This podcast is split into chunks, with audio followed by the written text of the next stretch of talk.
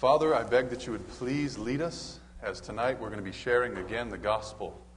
We want to look at your word, Father, and we want you to teach us. We want to be able to understand exactly what the Spirit is saying to the churches. I don't want to know what Chad says. He doesn't know what I want. He doesn't want to know what I say. We want to know what your Bible says, what you say. Amen. So speak to us, my Father. Speak to us through the Spirit, and may your angels be here as well. Bless us all that we can hear in Jesus' name. Amen. Amen. Well, we got another video here, Chad. We went down to Chicago and we are asking people questions. What do you think about this? What do you think about that? Tonight we're going to learn about. We're going to ask them the question of Are you a Christian? Okay, are you a Christian? Um, s- I guess. I am. Are you a Christian? no. Okay. You are a Christian? No, I'm Catholic. Are you a Christian? Yes, Roman Catholic. I am a Christian. yeah. Yes. So you are a Christian? Yes. A lot of people say yes, a lot of people say no. I thought it was kind of interesting, and I've, I've had this happen at a lot of times at the door. If you go to somebody who's a, a Roman Catholic, you'll say, Hey, are you a Christian? And their answer is, No, I'm a Roman Catholic. Well, the next time you speak with a Roman Catholic, you say, Hey, are you a Christian? Yes, I'm a Roman Catholic. And that, that's, I thought that was interesting how we got that right there in the video. Mm-hmm. And we're not picking on Roman Catholics, it's just because we're talking about the Antichrist, and because the Antichrist has been revealed in the Bible as the Roman Catholic Church, I mentioned that. Anyways, Chad, would you pick it up in our first uh, scripture for us, please? Yes, we read here in Daniel chapter, chapter 7, verse 25. Speaking of the Antichrist power or the little horn power, what we read here is, And he, the Antichrist, shall speak great words against the Most High, and shall wear out the saints of the Most High, and think to change times and laws. And they shall be given into his hand until a time time and times in the dividing of time. So this antichrist power is going to think to change times and laws. Now, could you actually change God's laws? As much as you could change his character, yes. But can you ever change his character? No, you can't change God's character. Absolutely. Now, here, I mean, just, just a question. If he is speaking against the Most High and he's wearing out the saints of the Most High and he's thinking to change times and laws, could it be that here in context it's referring to the laws of God, not just the laws of the land? No, this, this is not talking about just the laws of the land. I mean, we, we change the laws of the land all the time. But the Antichrist is much more going to try to do his best to actually change God's laws. And we're going to look at this tonight. Okay, notice what it says in the Old Testament, Psalm chapter 40, verse 6 through 8. Sacrifice and offering you did not desire. Now, sacrifice and offering, was that the moral law that, that, in, that told us to sacrifice lambs and goats and, and oxen? No, it was, it was a law, but it wasn't the moral law. It was actually a ceremonial law, a law that had specifics on exactly what kind of sacrifice you would have for a certain time of the year or for a certain sin or these kinds of things. Even for leprosy. Even for leprosy, that's right. So here it says, Sacrifice and offering you did not desire. This is the, the psalmist talking to God. Mine ears you have opened. Burnt offering and sin offering you have not required. Then said I, Lo, I come, in the volume of the book it is written of me. I delight to do your will, O my God. Yea, your law is within my heart. So, according to the scripture here, what is God's will? God's will is, well, he says, I delight to do thy will, thy law is within my heart. It is God's will that we would keep his law. We've already talked about the fact that we can do nothing of ourselves. We're not saved by the law. We're saved by grace through faith, and that not of ourselves. It is the gift of God, not of works, lest any man should boast. But if we are saved through Christ, he will give us victory over sin time by time. We will be growing in grace. It doesn't mean exactly you find victory, but you will grow in victory in Jesus Christ. Notice the distinction there. It talks about the, uh, the law of God that was referring to sacrifice and offering or burnt offerings. It wasn't desired or required. But he says, I delight to do your will. Your law is within my heart. He's talking about two laws there. There's the moral law and the ceremonial law. Now, many times when you talk with Christians today, having been a pastor for eight years and having studied with literally thousands of people, I find that most of us as Christians, Protestant Christians, do not understand that there are more than just the one law. If you say, hey, the law's been done away with, they think everything's gone. The Ten Commandments are done away with. then. We can steal now. Yeah, We can commit adultery. We can covet and we can, we can do everything else like that. Well, that's not the reality. There's more than just one law. See, so continue on, brother. Read for us. Now we're going to find out that that passage in Psalm chapter 40 was actually a prophecy of when Jesus would come. And we read here in Hebrews chapter 10, verse 5 through 7, it says, Wherefore, when he, Jesus, cometh into the world, he saith, Sacrifice and offering thou wouldest not. This is a quote from there in Psalm chapter 40. But a body hast thou prepared me. In burnt offerings and sacrifices for sin, thou hast had no pleasure. Then said I, Lo, I come. In the volume of the book it is written of me to do thy will, O God. And we saw in Psalms chapter 40, after it says, I've come to do your, I've come to do your will, he said, Your law is within my heart. So we have a picture that Jesus, when he was here on planet Earth, had the law of God written on his heart. Now, we can actually, okay, to, to have it written on his heart, did that mean the law was somehow done away with in life and he didn't have to follow the law? No, that meant he, he, he actually lived out the law of God. And we can see that in the next verse here as we flip to our next slide. We read here in John chapter 15, verse 10 Jesus said, If ye keep my commandments, ye shall abide in my love, even as I have kept my Father's commandments and abide in his love. So Jesus says, I kept the commandments of the Father and I abode in his love. So the love for God and the commandments, they go hand in hand. Jesus himself said in John chapter 14, verse 15, If you love me, what? Keep my commandments. Keep my commandments. Jesus kept his Father's commandments. Was, it some, was Jesus a legalist? Uh, no. No, Jesus was not a legalist by any means. He he overcame sin. He never had any sin, but when the temptations were thrown at him from the devil, he always quoted the scriptures. He used the word of God to overcome temptation. Amen. You notice it says, I kept my Father's commandments, even as you're supposed to keep my commandments. I had somebody pull this out on me one time, like, hey, we're not supposed to keep God's commandments. We're supposed to keep the commandments of Jesus. You know, the new ones in the, in the New Testament. Love God with all your heart, mind, and soul, and your neighbors himself. But notice what it does say in the New Testament, Revelation chapter 14, verse 12. Here's the patience of the saints. Here are they that keep the commandments of who? Of God and what? The faith of Jesus. Believe me, believe you me. The commandments of God and the faith of Jesus are not different.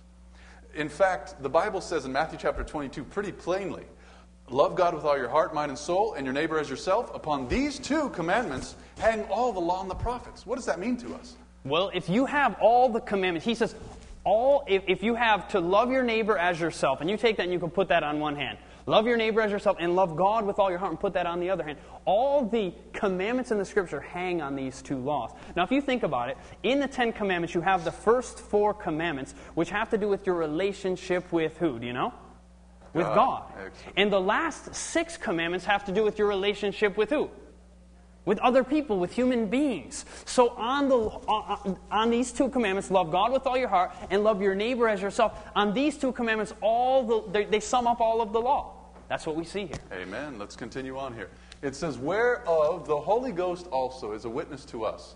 For after that he said before, This is the covenant that I will make with them after those days, saith the Lord.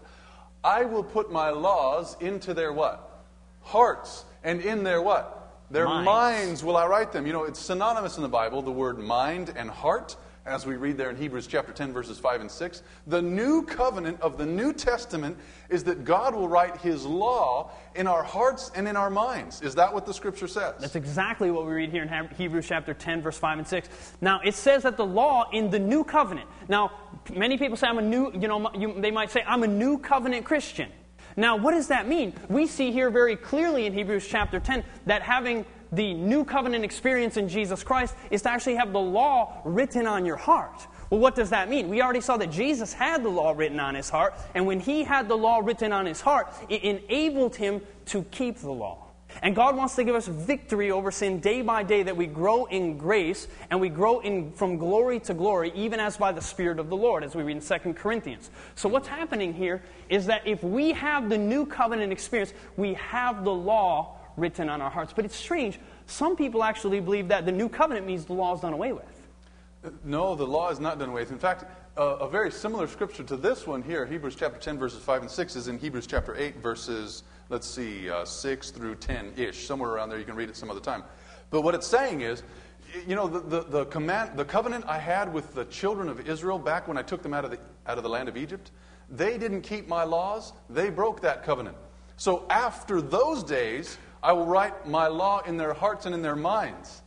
And after those days, after the children of Israel coming up out of Egypt, it's today's Christianity, right? So what it's saying is, it's very similar scripture to this in Hebrews 8, is that the law of God in the New Testament is in our hearts and in our minds. That's right. Pick it up, brother. We read on here. Now, what we're going to do is we're going to do a study because there's, this, there's these questions because it does say that the law was nailed to the cross in the Bible. But the question is, what law was nailed to the cross? What law was done away with when Christ died on the cross for our sins there on Calvary? Now, we're going to do a study, and we're going to see that there are particularly two distinct kinds of laws. There actually are probably more laws than just two, but we're going to look at these two laws. We're going to look at the moral law, or the Ten Commandments, and we're going to look at what is called the ceremonial law, which involve different kinds of ceremonies. We read here. Now, Chad, real, real quick before you go on, we've only got a half an hour. Are we going to be able to cover everything? no, we, no, we, we do not have time. So if you have extra questions after this, please talk to us. You got to fix yourself there, brother. You're falling apart. Thank you. As you're fixing yourself, I'll read. At that time, the Lord said unto me, Hew thee two tables of stone like unto the first, and come up unto me into the mount, and make thee of ark, uh, make thee an ark of wood. And I will write on the tables the words that were in the first tables, which thou breakest, and thou shalt put them in the ark. So what's happening here is when Moses came down from the mountain the first time, you can read all about this in Exodus. He came and he saw the children of Israel had broken the commandments, and so what he did is he threw the commandments down at the altar that they had been worshiping around, and he showed, as those commandments shattered, that that's what they had just done to the covenant, okay? They had just shattered it. And so what happens is God says, hey, take another set of tablets and bring them to me. I'm going to write the same thing that was on the previous tablets with my finger, God's finger. And he says, put them where? In the ark. In the ark, what? What's the ark? The Ark of the Covenant was something that was in the sanctuary. Was it in the most holy place? In the most holy place. And it represented the character of God. In fact, right above the ark where the Ten Commandments were was what's called the Shekinah glory. Do you know what that was? Yeah, it was the very presence of God. Now, the room, the most holy place, did not need a, need a lantern or a lamp, but it actually was brightened by the very presence of God. That's awesome. It's amazing. That's absolutely awesome. And we read here in Romans chapter 3, verse 20. So we saw that the Ten Commandments, who wrote the Ten Commandments?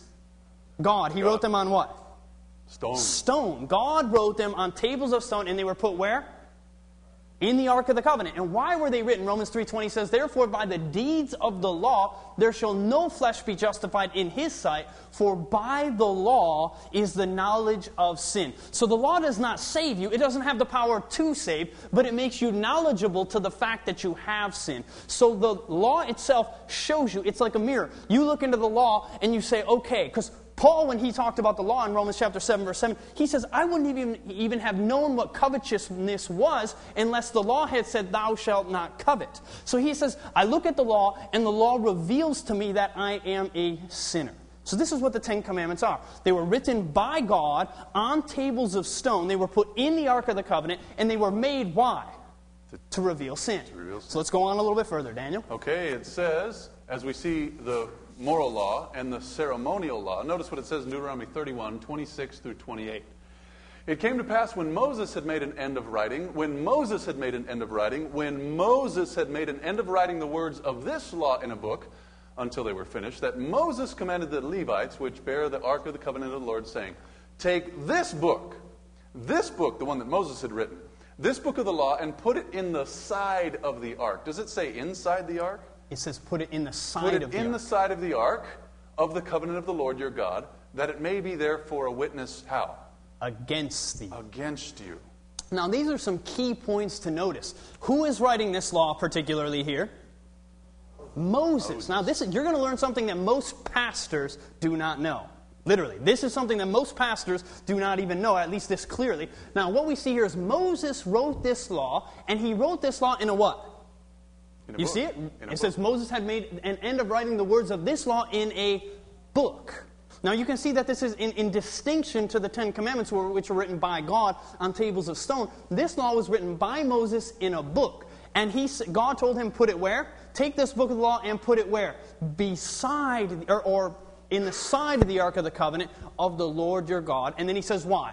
That it may be there for a witness against thee.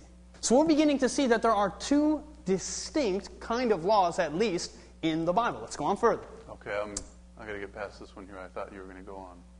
All right. There we go. Neither will I any more remove the foot of Israel from out of the land which I have appointed for your fathers, so that they will take heed to do all that I've commanded them, according to the whole law and the statutes and the ordinances by the hand of Moses. What's happening here? What's happening here is you can see there's, there's the whole law, but then he specifically points out the statutes and the ordinances by the hand of who? Moses. So the things that Moses wrote were called statutes and what? Ordinances. Now, this we're going to review again just so that these things can sink in our minds a little bit deeper. Now, the Ten Commandments, once again, were written by who? They were written by God, and they were written on what? Stone. Stone, and they were put where? In the ark. in the Ark of the Covenant, and they were written to reveal sin, correct? This is what the Bible says very clearly. Now, when we look at the law of Moses, obviously, who wrote the book, who wrote the book of the law? Moses. Moses wrote it, and he wrote it in what? Papyrus. He wrote it in a book, right? Or, or a papyrus scroll, something like this. And then they were put where? Beside or on the side of the Ark of the Covenant, and they were written as a witness against them. And it contained what we see are called statutes and ordinances. So you're beginning to see that there are two distinct laws in the Bible. Let's go on a little further. The Bible says in Colossians 2, verse 14. Well, let's clarify real quick. Now we're going to ask the question. This verse is going to tell us that a certain law was done away with. We're looking in the New Testament. These were Old Testament verses clarifying what law was there. Now we're looking in Colossians and we're asking the question okay, what law was done away with? Surely there was a law that was nailed to the cross, but this verse is going to tell us which law, and you tell us. We're not going to tell you. You tell us which law was nailed to the cross. Go for it, Daniel. blotting out the handwriting of ordinances, handwriting of ordinances that was against us, which was contrary to us, and took it out of the way, nailing it to the cross. Now, if you look at these points, there was a law that was nailed to the cross, but which law was nailed to the cross? Which law contained handwriting that an actual man wrote down? Which law was it? The ceremonial or the Ten Commandment law? The ceremonial law, right? In which law had statutes and ordinances as we see up there? Which one? Moses' law, right? The ceremonial law. And it was also written as a witness against us, we saw in Deuteron- Deuteronomy chapter 31. So, okay, there is a law that is fulfilled, that is nailed to the cross as Jesus died on that cross for our sins. But which law was it? Was it the law that Moses wrote, or was it the law that God inscribed on stone? Which one was it? Moses' law. Now, did I tell you that, or did you tell me first? You told me first, right? So you can see very clearly there's two distinct laws. Is that correct, Daniel? There is, you know, and, and I've worked in concrete before. Before I was a Christian, I was doing a lot of different construction type things. And I have tried to nail, I literally have tried to nail with a hammer and uh, nails into concrete. It doesn't work very well. Have you ever tried that? What you have to do is you have to get out one of those drills, one of those cement drills, and bore down into it, and then Yeah. put what's called a red head bolt in there, and then you can con- you can uh, keep something down.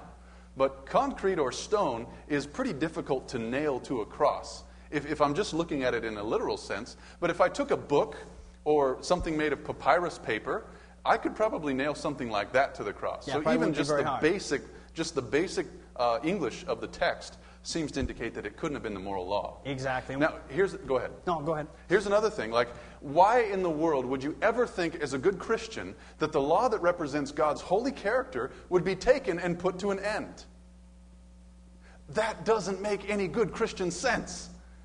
So, if your pastor ever says something like, hey, the law's been done away, say, okay, well, next time you pass around the tithe plate, I'm going to take a little change. It don't matter if we break the law of tithe or if There we break no the law, law of stealing. tithe There is no no law, law. right? And by the way, pastor, I want to sleep with your wife. Let's get serious. Why would a pastor say that? I've, been a pa- I've met with pastors. I used to be the host of a television broadcast called uh, Ask the Pastor in Grand Rapids. And I met with 50 or 60 different pastors. And so many of them would say something like, hey, the law's been done away with.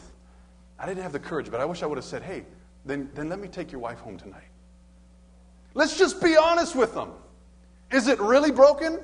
Can you really just do anything now? I mean, is that the case? No, it doesn't make any sense. If you think about it, can you go and now, so, okay, the law is done away with. Now you can kill you can steal, you can lie, you can covet. You can have other gods before you. Yeah, before you, you can do anything now because the law of God is done away with. Now, okay, Daniel, if if if there is no law, then what okay, what first of all, what is sin?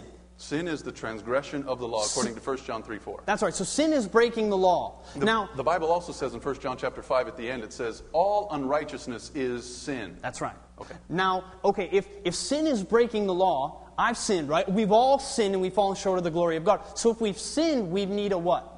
Repent, we need to confess. And we need a Savior, oh, right? Oh, yeah, yeah, sure. We need a Savior. Now, if we've sinned, we need a Savior. But what if there was no sin? If there's no law, there's no sin, right? That's right. So if there's no law anymore, then there's no such thing as sin. And if there's no such thing as sin, do you need a Savior? I don't need a Savior. You don't need Jesus. As long as there's no law, you don't need Jesus because you are sinless, because the only thing that makes you a sinner is the fact that you have broken God's law. So do you see how dangerous this is to hear a teaching that someone that that the law of God is done away with? If that is in fact true, we don't need Jesus because we, we are sinless. And I feel troubled to even talk about these things like that. The reality is, God's law, as we've already seen in Psalms chapter 1, 11, verse 7 and 8, that God's commandments are forever. They will not change. So it says, the angel speaks to Mary and says, You will bring forth a child, and you will call his name Jesus, for he will save his people from their sins. Hmm. What is sin again? Sin is breaking God's law. So he's going to save people from breaking God's law. Right? Yes. I mean, that's what the Bible says right there in 1 John 3, verse 4. Whosoever con- committeth sin transgresses, or whosoever commits sin breaks also the law, because sin is breaking the law. To put it in basic English, Daniel's translation. Now, continue for us, brother. What does this say? Well, the reality is this. We see here in 1 Corinthians chapter 6 verse 9 before I even go into this I'm going to share something with you. The reality is is that God's law is eternal. Amen. We have talked about the Antichrist power. We've seen exactly, particularly, who this Antichrist power is. The Bible's very clear who it is. And why would the Antichrist, the Bible says, as we already saw in Daniel chapter 7, verse 25, is going to think to change God's laws. There's a spirit of Antichrist in the world, and the reality is one of the most dangerous teachings that I can think of would be claiming that God's law is done away with or could be changed. And why would the Antichrist want to change God's law? Well, if you think about it, what is the new covenant? The new covenant is that something is going to be written on your heart. What was that? The law. The law is going to be written on your heart. This is the new covenant relationship. Some people think the new covenant is that the law is done away with. But that's not what we saw in Hebrews chapter 10 nor Hebrews chapter 8 if you read that. So the, the law written on your heart is what Jesus had. Jesus says, I delight to do thy will, O God. Your law is within my heart. Jesus kept God's law by the strength of his Father. And so, if, if somehow the law could be changed, or if the Antichrist could deceive people into thinking that the law would be changed, he could keep them from experiencing the new covenant relationship with Jesus. Mm-hmm. Does that make sense? Yep. If he could deceive people into changing the law, or thinking the law could be changed, or saying it's done away with, how could you have the law written on your heart if it's been done away with? So you see how deeply deceptive this power is, the Antichrist power is, and this spirit that is going through much of Christianity saying this law is done away with. But we read here in 1 Corinthians chapter 6, verse 9 through 11, it says, Know ye not, or don't you know, that the unrighteous shall not inherit the kingdom of God? Be not deceived, neither fornicators, nor idolaters. Here's Paul speaking of the second commandment. Nor adulterers, the seventh commandment, nor effeminate, nor abusers of themselves with mankind, nor thieves, the eighth commandment, nor covetous, the tenth commandment, nor drunkards, nor re- re- revelers, nor extortioners shall inherit the kingdom of God. Now, this is heavy. He says, if you commit these sins, he said, you can't go to heaven, right? That's right. That's heavy. Now, have you ever, Jesus told us that adultery was what? He said, if a man looks on a woman and lusts after her in his heart, he's what? He's committing adultery. He's committing adultery. And Paul says here, he says, listen, if you do these things, you're not going to go to heaven. Who's he talking to, though? He's talking to the church in Corinth, and after listing off all these sins, and he says, if you do these things, you're not going to be in the kingdom of God. But notice what he says. I think this is one of the most solemn passages in the Bible, and at the same time, one of the most exciting passages. Why? Because he goes on to say, and such were some of you, you Corinthians, but you are washed, but you are sanctified, but you are justified in the name of the Lord Jesus and by the Spirit of our God. So, what is happening here? What we see is this He says, listen, if you've committed adultery, if you look on a woman to lust after her, if you've been a drunkard, if you've been a, a reveler, if you've been a thief, an idolater, he says you can't go there. But he says to the church in Corinth, he said, this is the way you guys, what? Were. You were. You used to be this way, but you've been changed. You have been changed by the Holy Spirit. The Holy Spirit doesn't just do away with the law, He gives you victory over sin. He wants to change your life. And I've already said it before it wouldn't be hopeful for the wife of a drunkard, for the wife of an alcoholic, if, if someone says to him, Listen, your sins are forgiven. Jesus doesn't care about your sins. You can go on living the way you want, and He forgives you. Would that be good news to the wife of that man? Would she like it that she, her husband would still beat her as an alcoholic? No, it wouldn't bring her any happiness. There's no, there's no hope in that. There's no blessing in that gospel. But the gospel is that God can give you victory over sin. The Bible says pretty clearly if you love me, keep my commandments. You know, Jesus said that? And do you know Jesus was the one that gave us the commandments? It's clear in the Bible. The Bible says in John chapter 1, verse 18, no man has seen the Father at any time. The Bible says Jesus Christ was the creator. You can see that in Hebrews, you can see that in Ephesians, you can see that in Colossians. Jesus, right here, was the one that's been working with this world the entire time, ever since the very beginning. If you don't believe that, if you'd like to see more of that, give me a call, send an email, talk to me, and I'll show you those things. The reality is, Jesus is the one that's been with this world saying, If you love me, keep my commandments. Do you know the commandments reveal the character of God? You've seen it. You've seen that God is good, true, holy, pure, perfect, just, spiritual, eternal, light. And so is the law good, just, pure, holy, spiritual, eternal, and light. Why in the world would we want to submit to the Antichrist power and what they have done to influence most of Christianity today in saying the law of God is done away with? Or can be changed. You cannot change the character of God. You cannot do away with the character of God. What the devil is trying to do is take God right off his throne and put himself up there in his place, claiming to be God, sitting in the church, the temple of God, as though he is God.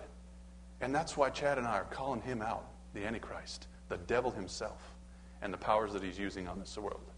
But I wonder is there somebody here that wants to say, God, I don't want to be part of this system anymore that is saying God's holy character is gone or has been changed or anything like that. I want to stand up for truth because of Jesus. I want to follow Christ. I want to understand more about His character, more about the character of God, and I want to walk in His way. If there's somebody like that, say, Lord, it's me. It's me. I want to see your hands. I want to follow Jesus and uplift His character. I want to glorify Him. Chad, would you pray for us? Dear Heavenly Father, I thank you for your love. I thank you for your truth. I thank you that you reveal things to us so clearly today from the Scripture. But Lord, I realize that many times your truth is not being taught. I've been there. I've been to, I've been to church and I've heard things that are not of you, Lord. And for even times I was slowly getting pulled away in these things. But I thank you that you're not asking us to just believe what a man says. You're not even asking anybody here to believe what Daniel or I say. You're asking us to search your word and to believe the truth. But these things are so clear, Lord. I just pray that you would help us to know more about you. I pray that you would give us the strength to open your word and to spend time with you in your word and give us a love for the teachings of Jesus Christ and for the Bible. Lord, I pray that you would change us. I pray that you would prepare us for the next message. In the name of Jesus, amen. This media was brought to you by Audioverse, a website dedicated to spreading God's Word through free sermon audio and much more. If you would like to know more about Audioverse, or if you would like to listen to more sermons, please visit www.audioverse.org.